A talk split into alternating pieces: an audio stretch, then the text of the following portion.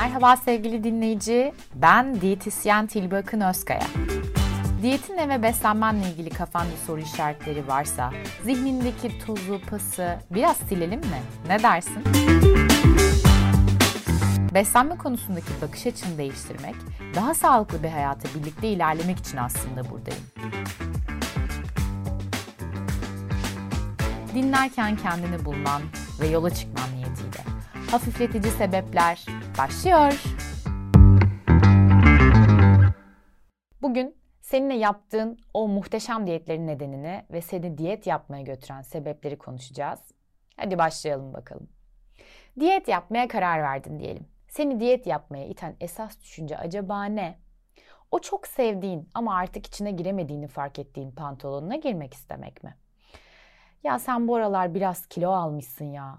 Ne ara bu pandemide mi oldu diyenlere hak verdiğin için mi? Sana fazla gelen kilolardan kurtulmak için mi? Seni sen yapan kilolardan kurtulmak için mi? Yani ciddi sağlık problemleri yaşadın son zamanlarda. Doktoruna gittin. Doktorun dedi ki bu böyle devam etmez. Acilen kilo vermen lazım.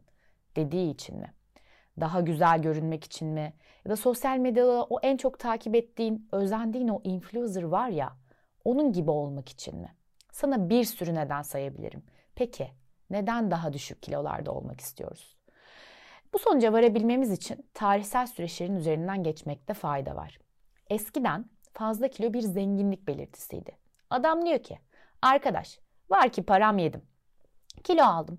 Et buluyorum, süt buluyorum, gıdaya istediğim gibi ulaşabiliyorum. Emrimde çalışan insanlar var. Yiyorum, mutluyum. Zenginler için aynadaki görüntüleri onlara rahatsızlık vermiyordu. Çünkü ne kadar kiloluysan o kadar varlıklıydın.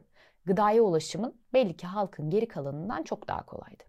E daha sonrasında dünya nüfusunun artması, sanayi devriminin olması, tarım uygulamalarının gelişmesiyle insanların gıda ulaşımı, zengin, fakir ayrımı olmaksızın bir hayli kolaylaştı.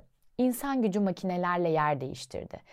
E bu durumda da insan vücudu çalışan bir makineden oturan bir makineye evrilmiş oldu.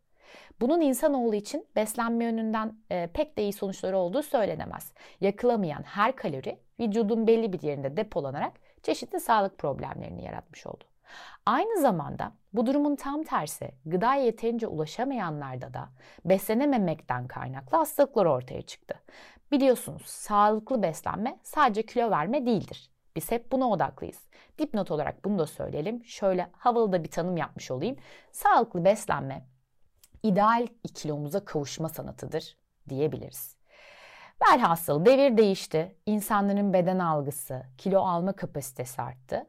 Bunun yanı sıra zayıf olmanın daha güzel olduğunu sürekli dikte eden sektörler çoğaldı.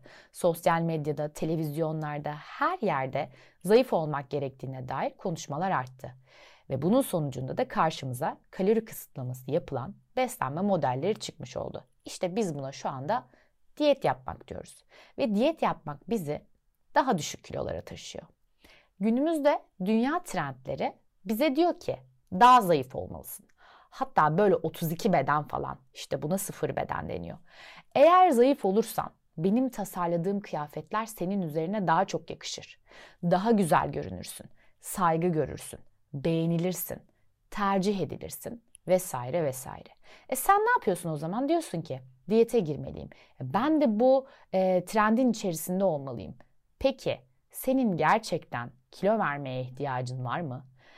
Ya da şöyle mi gelişti olay acaba? Popüler bir diyet vardı. Bütün arkadaşların yapmaya başladı. E, sen de geri kalmak istemedin.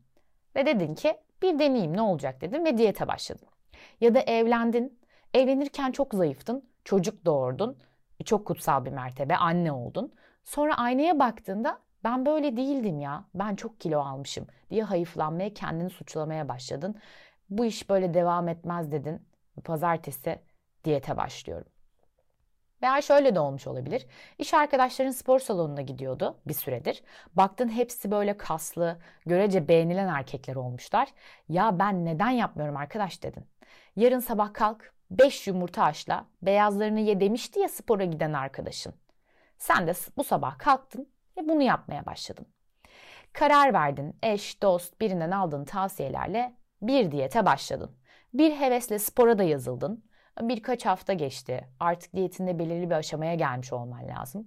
Baktın ki ne diyet kalmış ne spor. Spor salonuna gidecek vakti de bulamıyorsun. Dünyaca da para verdin spor salonuna gitmiyorsun. E her şey yalan olmuş, devamlılığı olmamış. Neden sence? Çünkü inanarak başlamadın. Doğru argümanla başlamadın. Ne için diyete girdiğine karar vermedin. Mış gibi yaptın. Birileri dediği için, birileri yaptığı için yaptın. Kendin için karar verseydin eğer o yol biraz daha uzun olacaktı. Bu yüzden neden diyet yaptığımız kavramı çok çok önemli bir kavram. Başkası istediği için mi? Trend olduğu için mi? Sağlık sorunları nedeniyle mecbur kaldığın için mi diyet yapmaya karar verdin? 10 sene sonraki sene daha sağlıklı bir beden bırakmaya başlamak için mi diyet yapmaya başladın? Neden diyete başladın? Kendine bir sor bakalım. Doğru cevabı bulduğunda yaptığın her ne ise daha uzun soluklu ve sağlıklı olacaktır. Bunu biraz düşün derim. Kendine iyi bakıyorsun. Görüşmek üzere.